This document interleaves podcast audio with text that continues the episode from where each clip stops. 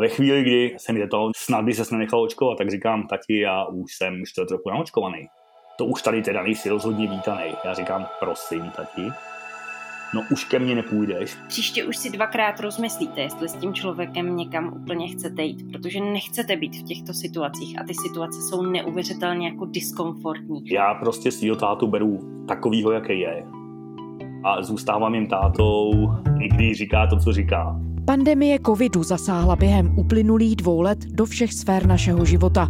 Od zdraví přes ekonomiku až po mezilidské vztahy. Debata o očkování či protiepidemických opatřeních štěpí letitá přátelství a dokonce i rodiny. Proč se příkopy mezi lidmi prohlubují? A jak je možné se s tím vyrovnat?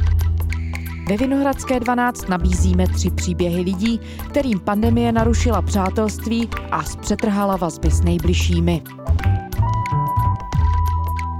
Je pátek 17. prosince. Tady je Lenka Kabrhelová a Vinohradská 12. Spravodajský podcast Českého rozhlasu.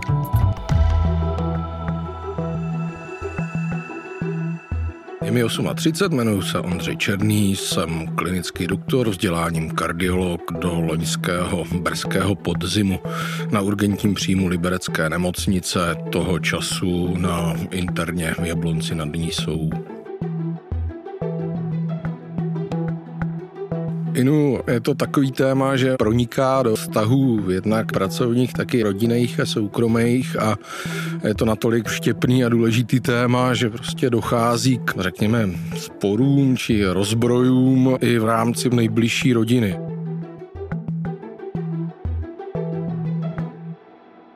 Loni těsně před Vánocema, když už byli ty covidária fakt nadspaný a tou dobou jsme na nich sloužili a starali se o ty lidi, kterým jsme často nemohli pomoct. To byla to taková dost smutná medicína. Tak chyně přišla s tím, že nemocnice jsou v podstatě prázdné a že uměle držíme v nemocnici poměrně zdraví lidi, kteří tu péči nepotřebují, což bylo v ostrým kontrastu s tím obrazem, který jsme zkrátka žili. A už tehdy vyjadřovala pochybnosti o chystané vakcinaci vakcinací a příchodu do Čech a o prospěšnosti a jako dobrých úmyslech výrobců té vakcíny, což nesouladí s mým přesvědčením, takže už tehdy krátka jsme věděli, že se na tomhle tématu nesetkáme a protože se máme rádi, tak jsme se mu vyhýbali, ale dohání nás. V posledních týdnech jsme na tohle téma měli dost ostrý rozbroj, kdy já jsem teďka po třetí dávce a chyně, když přijela jednou za náma a za dětma, tak vyjádřila pochybnosti o platnosti a prospěšnosti té vakciny a spochybňovala zkrátka tu probíhající vlnu pandemie a prospěšnost těch málo platných represivních opatření, které jsou se zvládáním pandemie spjaté. No a protože už je to zkrátka dlouho a už jsme tím takový postižení vzhledem k té zdravotnické profesi, tak jsem s tím dost ostře nesouhlasil, až se mi to trošku žínantní.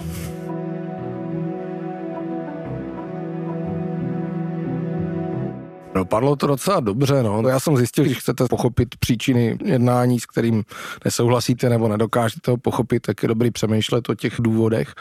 A já jsem si uvědomil, že její svět se ne tak úplně podobá tomu našemu světu a že je zpracovaná zkrátka dezinformacema v Česku, protože ta generace těch šedesátníků už je z komunismu zkrátka naučená, že tu pravdu se dozví někde jinde a jsou náchylní věřit těm hoaxům, který získají nějakýma postranníma cestama a málo platný Česko je pod dost zdrcujícím náporem dezinformací, s kterými ty autority velmi špatně bojují. Profesor Konvalinka, který je takovou tváří té, já nechci říct slovo vaxerské, protože tam je pachuť, ale to vědeckého přístupu k zvládání pandemie, tak opakovaně zdůrazňuje tu roli toho dezinfa a já jsem si uvědomil, že nám to dezinfo přišlo domů. Trošku jsem si začal na tom něco hledat a v jejím světě to dává smysl, čili je třeba tohle pochopit, aby jsme se mohli usmířit a ono už to usmíření probíhá, ale myslím si, že takovýhle maminek, tchyní a dědečků je po republice spousta a že ta pachuť těchto sporů může způsobit hodně zlá. No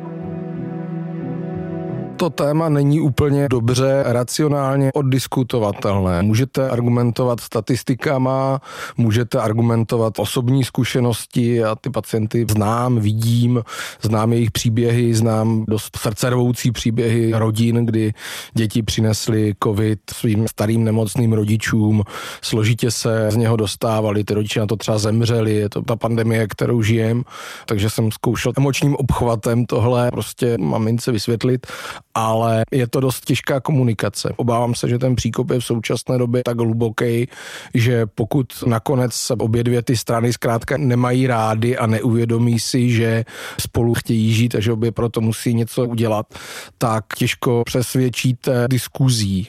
Bohužel zkrátka ten spor je dost hluboký a předpokládá to emoční investici ho zase prostě překonat. No.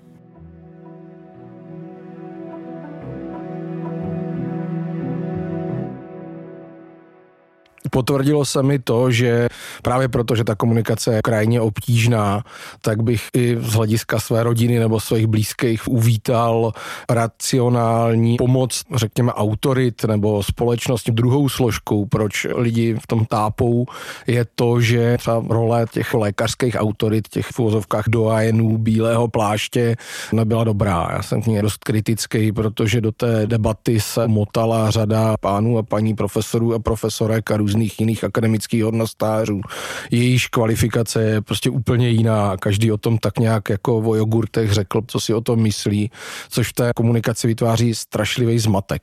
Zase principem toho dezinfa není přesvědčit populaci o své pravdě, ale vytvořit komunikační guláš, úplný zmatek a v tom ty české elity a jmenovitě ty české lékařské elity dost fatálně selhávaly, protože když si třeba vemu debatu, dejme tomu v Izraeli nebo ve Spojených státech, státech, tak tam je daleko víc cítit, že ten stát tohle vnímá jako hrozbu a hodlá se tomu postavit a zkrátka jeho odborníci pracují na tom, aby vysvětlili té populaci, proč ty třeba omezení nebo nepohodlí nebo třeba ta vakcína přichází a stále znovu a znovu ji prostě přesvědčovali o tom, že je třeba podstoupit nějaké byť malé riziko, protože nám na tom zkrátka záleží. A co se ještě dost nezdůrazňuje, že pokud bychom se třeba bavili o tom očkování.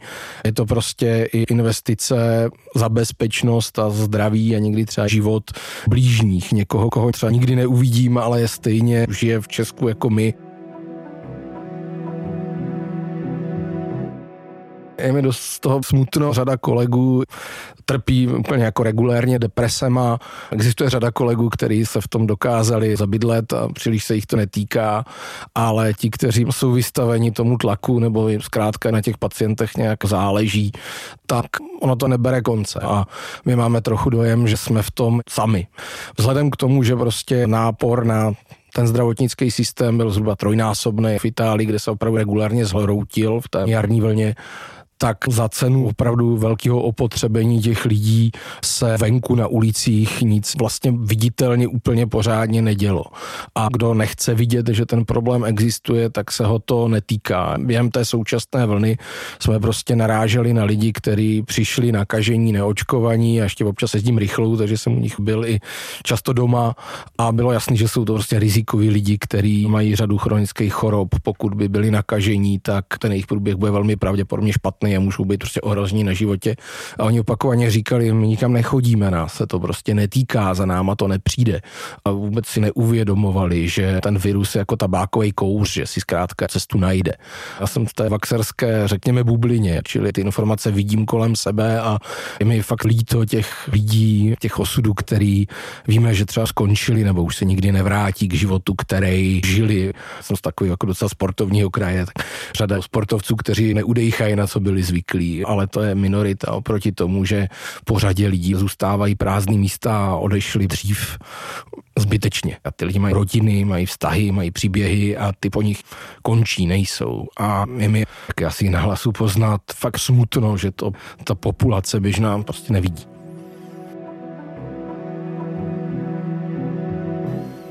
Já jsem ztratil eh, iluze, svoje představy o Češích nebo o společnosti. Ztratil jsem řadu iluzí o tom, že dokážeme držet za jeden pro vás, že dokážeme třeba omezit svoje pohodlí pro dobro nebo zvládnutí toho jakožto tým. Nechci dělat žádného chudinku, jeho život se rozpad na covidu, protože pokud chcete vidět opravdu frajery, tak pozvěte třeba sestry z Ára. Nás to přece jenom jako lízlo. Ta doktorská práce i s pacientem je pořád méně intenzivní než třeba ta sesterská ale já teď na covidárích nejsem, ale bylo vidět, za co kdo stojí. No.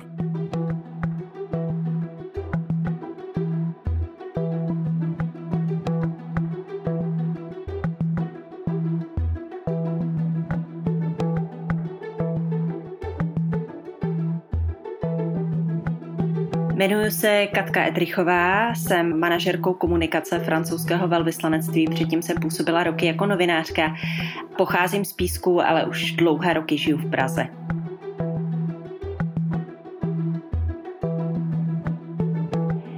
Já si troufám říct, že pandemie měla asi největší vlev v tom, že došlo k nějaké jakoby sociální izolaci a to na všech frontách, protože jedna věc je třeba pracovní rovina, kde člověk skončil na home office, takže se přestal nějakým způsobem výdat s kolegy a s lidmi v práci napřímo, všechno probíhalo najednou online, ale i v té druhé rovině, což jsou vlastně ty vztahy a hlavně třeba s přáteli, protože najednou nebylo úplně možné si zavolat a jít někam na kafe, najednou nebylo možné se výdat. Troufám si říct, že většina mých přátel se snažila být nějakým způsobem zodpovědná, takže najednou vám to ten sociální život velmi omezí a ty kontakty vám to omezí. A samozřejmě, jak čas plyne, tak bych řekla, že to je pro lidi čím dál tím víc frustrující.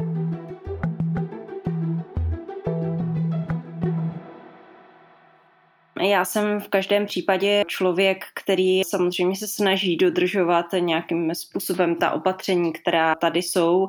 Jsem člověk, který je očkovaný, nedělám tyhle věci bez rozmyslu. Hodně jsem je konzultovala s lékaři, s lékaři, kterým věřím, s kamarády, kteří jsou třeba lékaři a podobně, takže nechávala jsem si od nich radit a na základě těch diskuzí jsem usoudila, že to prostě v tuhle chvíli určitě je dobrý krok. Takže řekněme, že já jsem na straně těch lidí, kteří jsou očkovaní a kteří dodržují pravidla.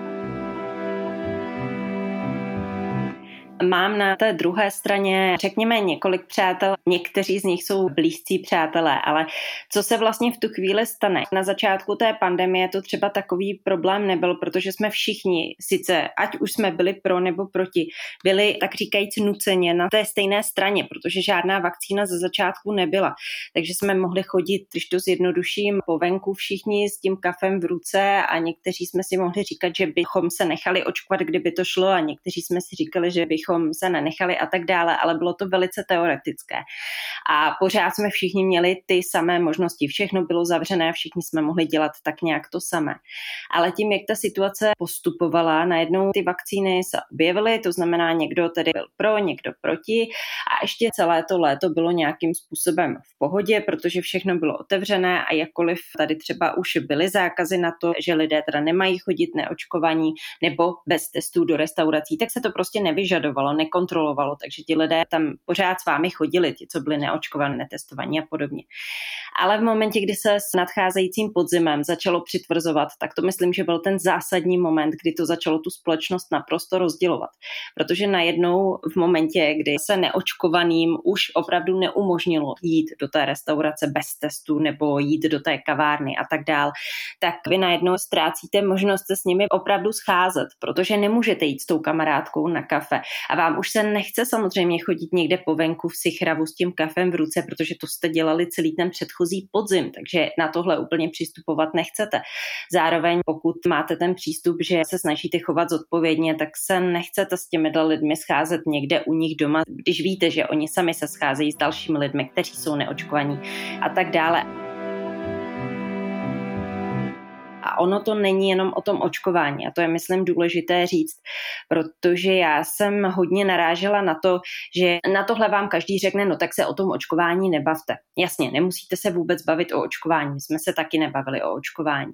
Ale narážíte pak na běžné situace, ve kterých se projevuje, že to odmítání je jakoby plošnější. Konkrétně ten člověk často neodmítá jenom to očkování.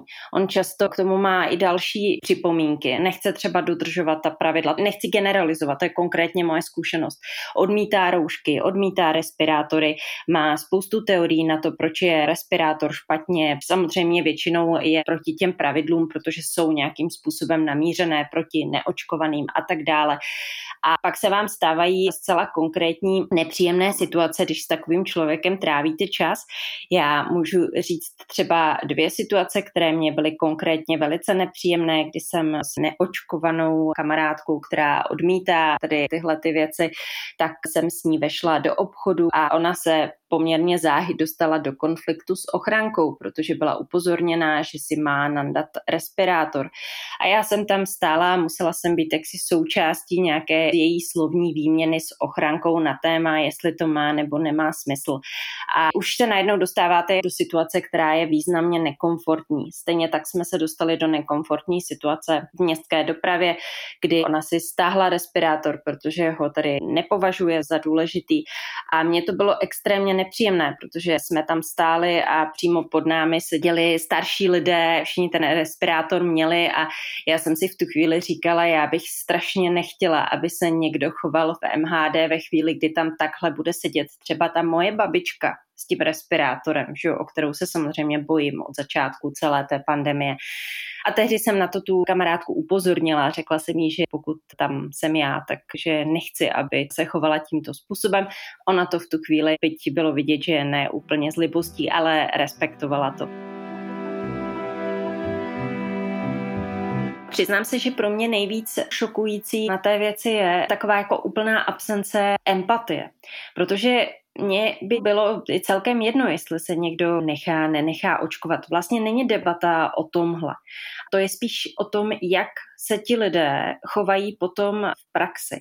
Mě nepřestává třeba udivovat, že kamarádka, kterou považuji celý život za extrémně empatického člověka, nápomocného, laskavého a tak dále, celé roky se tak projevuje a nepochybuji o tom, že taková je, tak ale necítí třeba určitou empatii v momentě, kdy stojí v té MHD a nedělají problém si stáhnout roušku, přestože vidí, že jsou tam třeba lidé, kteří jsou starší, což myslím, že je poměrně citlivá věc a nepřemýšlí nad tím, že může být sama třeba infekční, nemusí to vůbec vědět a tak dál, což jsou věci, na kterými já poměrně dost přemýšlím. A tohle je pro mě největší překvapení a rozčarování, že někdo, kdo je běžném životě natolik empatický, třeba tohle nevidí v téhle situaci. Vedlo to celé rozhodně k tomu, že se vydáme mnohem míň, protože se zcela, bych řekla, proměnil náš způsob trávení volného času jelikož já se tedy, co by člověk očkovaný, pokud to jde za dodržení všech těch pravidel, tak se dál snažím žít a fungovat nějak normálně, protože už po těch skoro dvou letech by bylo ubíjející, kdyby to tak nebylo. A do toho samozřejmě vám zapadají obyčejné aktivity, jako jít do kina, jít do divadla, jít si sednout do kavárny, jít si sednout na víno. A to jsou najednou věci, které ten člověk odmítá očkování, tak vlastně je z těch aktivit absolutně vyšachován. Takže najednou zcela přirozeně začnete chodit do toho kina s někým jiným nebo do toho divadla s někým jiným a zase tihle lidé potom tráví ten čas zřejmě jiným způsobem doma nebo co jsem se ptala, tak i na nějakých akcích, kde se právě scházejí lidé neočkovaní, kteří si organizují třeba svoje vlastní akce. A ono i tohle jsou informace, které když se ke mně dostaly, tak to je další pro mě důvod si dvakrát rozmyslet, jestli s těmi lidmi se chci vidět, protože samozřejmě v momentě, kdy někdo jde tomu riziku nějakým způsobem naproti, tak opět mě to není komfortní i z toho důvodu, že se třeba vídám se svojí rodinou i se staršími členy své rodiny a v žádném případě nechci ohrozit. My si jakoby to dokážeme říct, víme o sobě samozřejmě třeba, že to každá vidíme jinak, ale tím, že jsme poměrně rozumné, tak to není nějaký rozkol přátelství, ale je to rozhodně rozkol v tom trávení volného času. Ono je to podstatně komplikovanější s lidmi, kteří jsou v tom agresivní, v tom prosazování názoru. Jeden z lidí, kterého znám, tak je zase zaměřen takhle, že tam je to vysloveně až do agrese, pak taková diskuze a on sám ji vyvolává. A to je potom člověk, s kterým opravdu musíte utnout ty kontakty, ale to je trošku jiný případ potom ještě vlastně znám jeden případ, taky je to kamarádka, kamarádka s vysokoškolským vzděláním, normálně pracující, řekněme v nějaké stejné sociální skupině jako já, která tak asi rok přistupovala k té pandemii tak zhruba asi jako většina mých přátel, jako já. A najednou po roce se to zlomilo a najednou ten její názor je opačný, najednou vidí všude konspiraci, spiklenectví, nemá problém šířit po sociálních sítích dezinformace ačkoliv to dělá, řekněme, nějakým inteligentnějším způsobem, nenapadá třeba ty lidi, co jí tam se snaží vysvětlit, že právě přezdílela něco úplně nesmyslného, snaží se jakoby vyvolávat o tom debatu, tak je ale velice zatvrzelá v tom. A to je pro mě taky poměrně zajímavý úkaz, jak vlastně může dojít k obrovskému obratu.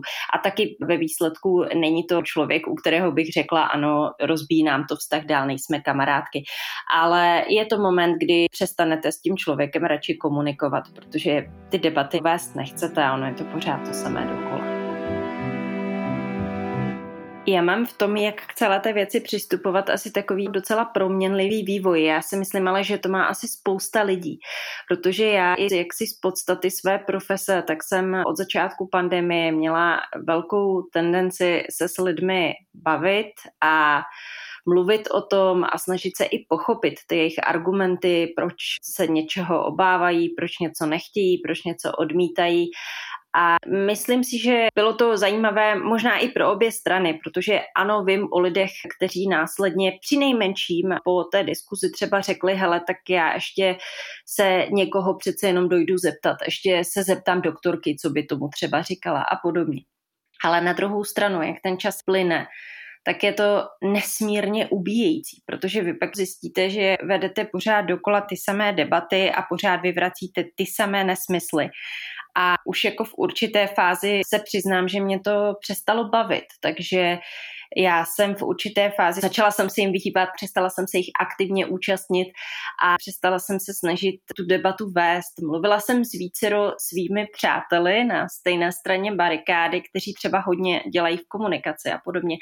A zjistila jsem, že to je poměrně časté tohle, že už to prostě po té neuvěřitelně dlouhé době nějakým způsobem vzdali. Takže já v tuhle chvíli se snažím do těch debat příliš už nevstupovat, nezapojovat se, asi nevysilovat se.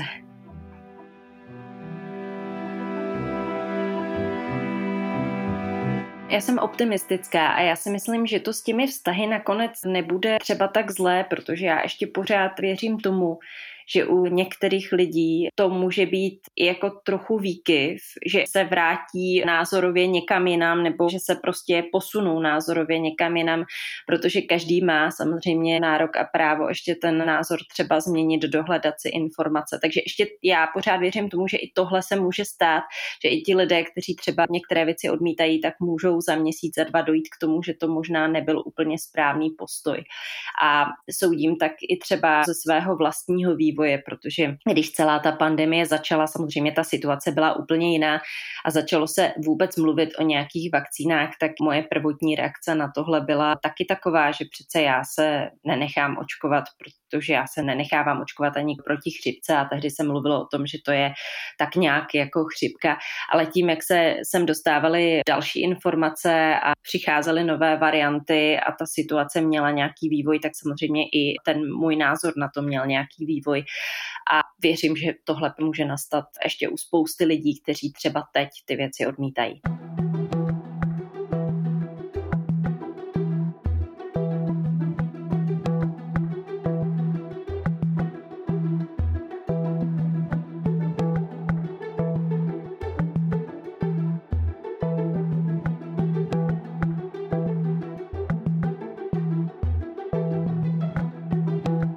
Se Daniel Hagen, je mi 51 let, dělám celý život cestovní ruch, jsem Čechoholandian a ten cestovní ruch dělám zaměřený samozřejmě na Holandsko.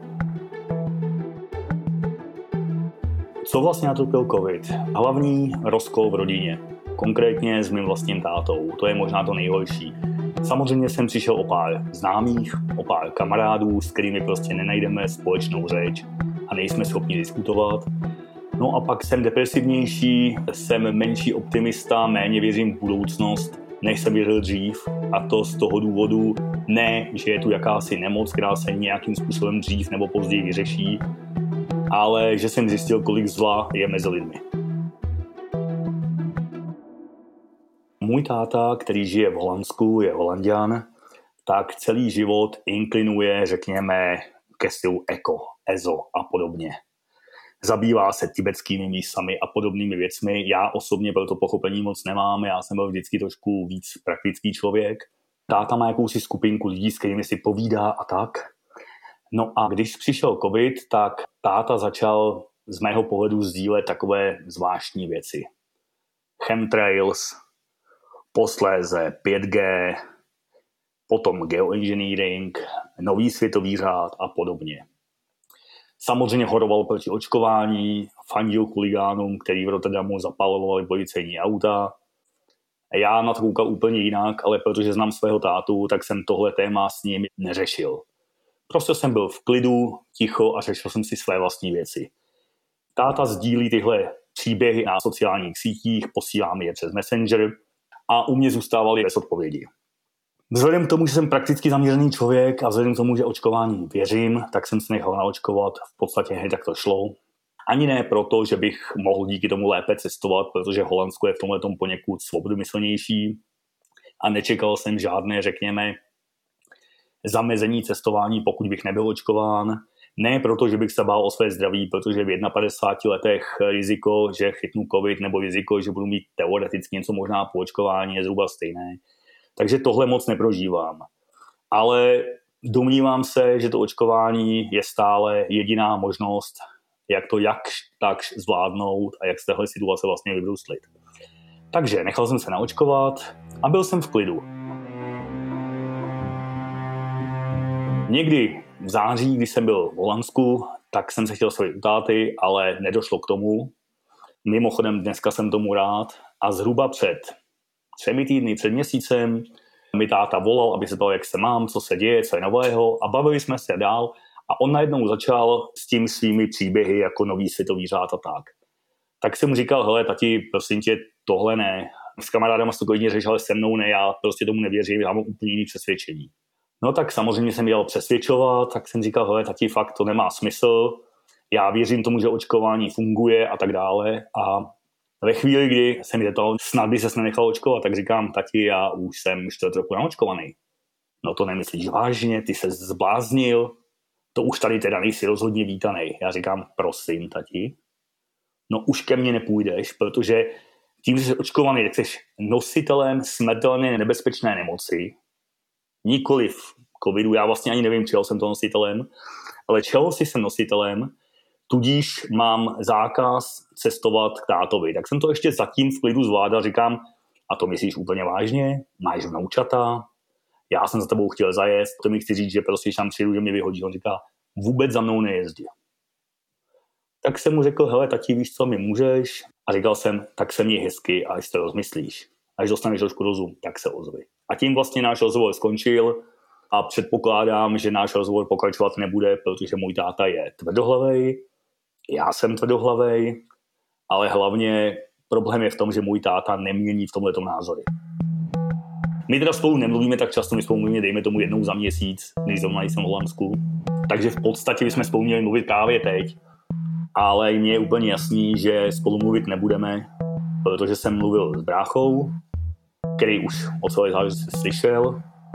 Brácha teda taky není příznivce očkování, ale řekněme, že je poněkud vlažnější než otec, takové ty nové světové řády a podobné věci neuznává.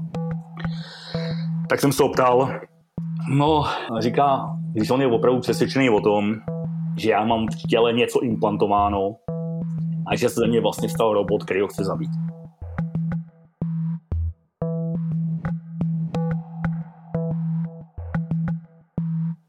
V téhle fázi to řešit rozhodně nepůjde protože on je opravdu přesvědčený o tom, že já jsem pro něj smrtelně nakažlivý, což přiznám se nechápu. A vyřeší se to jedině tím, že odejde covid časem a snad mu dojde, že nic podobného jako chemtrails, 5G, geoengineering, nový světový řád a podobně třeba ani neexistuje. A pokud mu to dojde, pak se můžeme dál bavit. Já jeho názory beru, má na ně právo, ale nemyslím si, že má právo je používat tím způsobem. Úplně příjemný to samozřejmě není. Na druhou stranu, můj táta byl vždycky poněkud své ráz a jsou věci, s kterými jsem nesouhlasil nikdy. Jsme každý v tomhle jiný, jsme si jinak strašně podobní vzhledově, přemýšlením, akorát on je hod zaměřený na tyhle ty teorie a já jsem spíš na tvrdý fakta. Já tu smutnou situaci vnímám hlavně z těch jiných stran. Ten táta byl už jenom vrcholek toho všeho. Já jsem celkem smutný z toho, jakým způsobem lidé spolu komunikují. Upřímně řečeno, už ani já nekomunikuju tak, jak bych komunikoval dříve. Já jsem vždycky měl strašnou spoustu trpělivosti a vysvětloval jsem a přesvědčoval jsem a dokládal jsem. Už i mě tečou nervy, takže už ani já občas v nějakých diskuzích s přáteli či nezbývajími přáteli nebývám úplně jemný. Už i já jsem schopen napsat kamarádce, že sdílí absolutní hlouposti. Pravdou je, že pokud někdo z mých přátel nazdílí věc, která je jednoduše, ale opravdu velmi jednoduše doložitelná, že to je trošku jinak, a stačí k tomu data, a on ten člověk neustoupí, tak potom problém je, že sdílí hlouposti. A pak jsou dvě možnosti. Buď to se doladovat, nebo to nějakým způsobem akceptovat, ale ve chvíli, kdy se dozvím, že jsem hulovat, protože jsem tohle napsal, tak už nějak nemám chuť. O první přátelé jsem přišel, tuším někdy na podzim minulého roku. Vždycky teda mimochodem se jednalo o přátele, kteří tíhli k umění, řekněme, k zdravému životnímu stylu, k EZU a tak dále. A já jsem tenkrát o ně přišel proto, že jsme se dostali do rozhovoru s jednou kamarádkou na téma, že vlastně žádný covid není. Z její strany teda. A já říkám, prosím tě, když umírá pár tisíc lidí, to tenkrát ještě nebyly takové počty, ale bylo jich poměrně hodně. To je sfalšovaný. Já bydlím vedle krematoria a to nepálí víc. Jenže já jsem hodně praktický člověk, takže já jsem si vygooglil stránky krematoria, vygooglil jsem si, kolik měli pohřbů žehen dřív, kolik jich mají teď a že už, to bylo tuším říjen minulého roku, jsou na maximální kapacitě. A když jsem tohleto kamarádce napsal, tak mi napsal, že to je blbost, že covid není a že bych se měl zamyslet nad sebou. No, tak jsem se zamyslel a komunikaci přerušil, protože tahle komunikace nemá smysl. Pravda je, že se hodně vytříbřili přátelé, protože někteří lidé, řekněme, jsou proti očkování, někteří jsou pro očkování a já s tím nemám problém. Ale potom lidé, kteří sdílí nesmysly, tak s tím už problém mám a obzvlášť, když je možné ty nesmysly vyvrátit a oni je přesto sdílí a nejsou ovlivnitelní. Potom ta komunikace pro mě přestává mít smysl.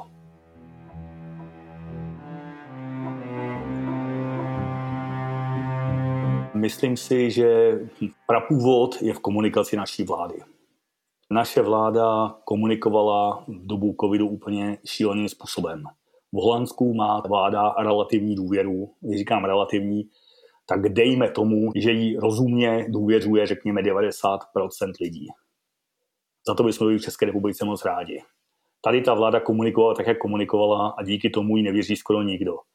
Ne, že by holandská vláda nedělala chyby. I tam byly nesmyslné opatření.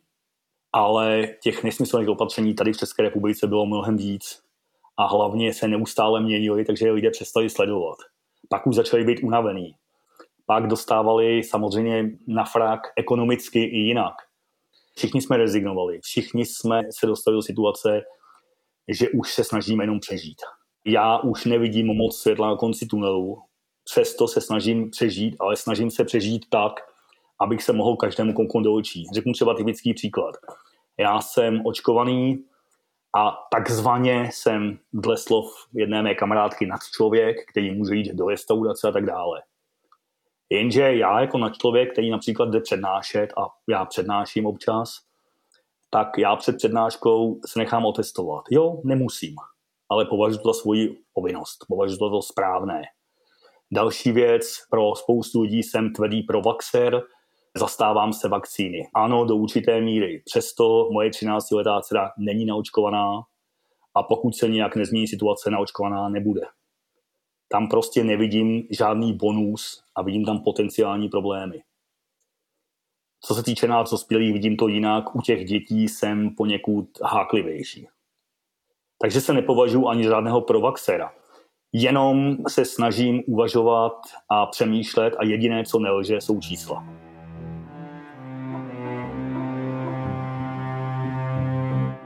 Dělám svoji práci 30 let.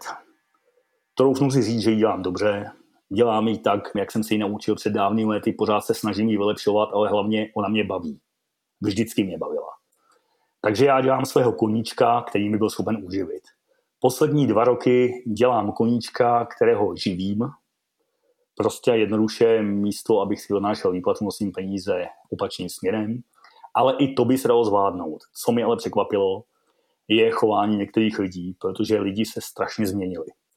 První část lidí, hodně malá musím říct, se ukázala jako úplně skvělý.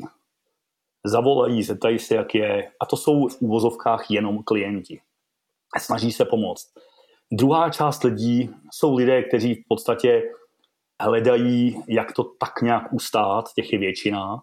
Potom je tam menší skupina lidí, kteří chtějí, co se týče pandemie, vyhrát a vyhrávají tím způsobem, že se snaží si vydupávat nestandardní podmínky a tak dále, což teda zrovna u mě jako u člověka, který je částečně holanděn, nefunguje. Já jsem hodně těžký rovnostář.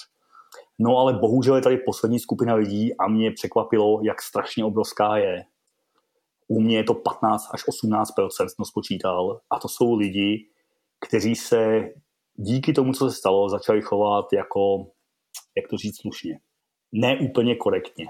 Lidsky mě to dost poznamenalo. Přestal jsem věřit lidem a sám se hodně stahuju.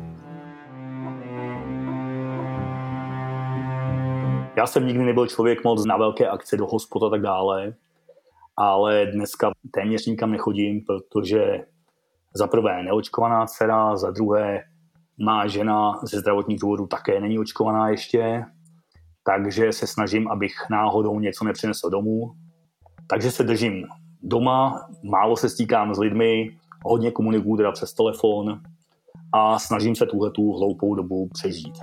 Ale co mi ta doba určitě vzala, je iluze o lidech. A druhá věc, myslel jsem si, že lidé jsou ochotní, řekněme, získávat informace a nejenom popouškovat věci, které se jim náhodou hodí do krámu. A i dost hodně inteligentní lidi, který znám, tak prostě nejsou ochotní přijímat informace, nejsou ochotní, řekněme, kriticky zkoumat zdroje, prostě si něco převezmou a jedou. Já vůbec vidím to, že ty změny v té společnosti jsou nevratné. Věci se hodně změnily a povaha lidí se hodně změnila. Já teda jsem dost velký skeptik, řekněme už pár let, protože nejsem úplně nadšený ze sociálních sítí, je využívám profesně. Protože sociální sítě dělají z lidí zvířata a teď se to z mého pohledu prokázalo o to víc. Hele, to je život. Musíme to nějak zvládnout. A to je zpáteční Vinohradské 12 vše. Děkujeme, že posloucháte. K dosažení jsme i o víkendu na serveru iRozhlas.cz a také ve všech podcastových aplikacích. Psát nám můžete na adresu vinohradská12 zavináč rozhlas.cz To byla Lenka Kabrhalová. Těším se v pondělí.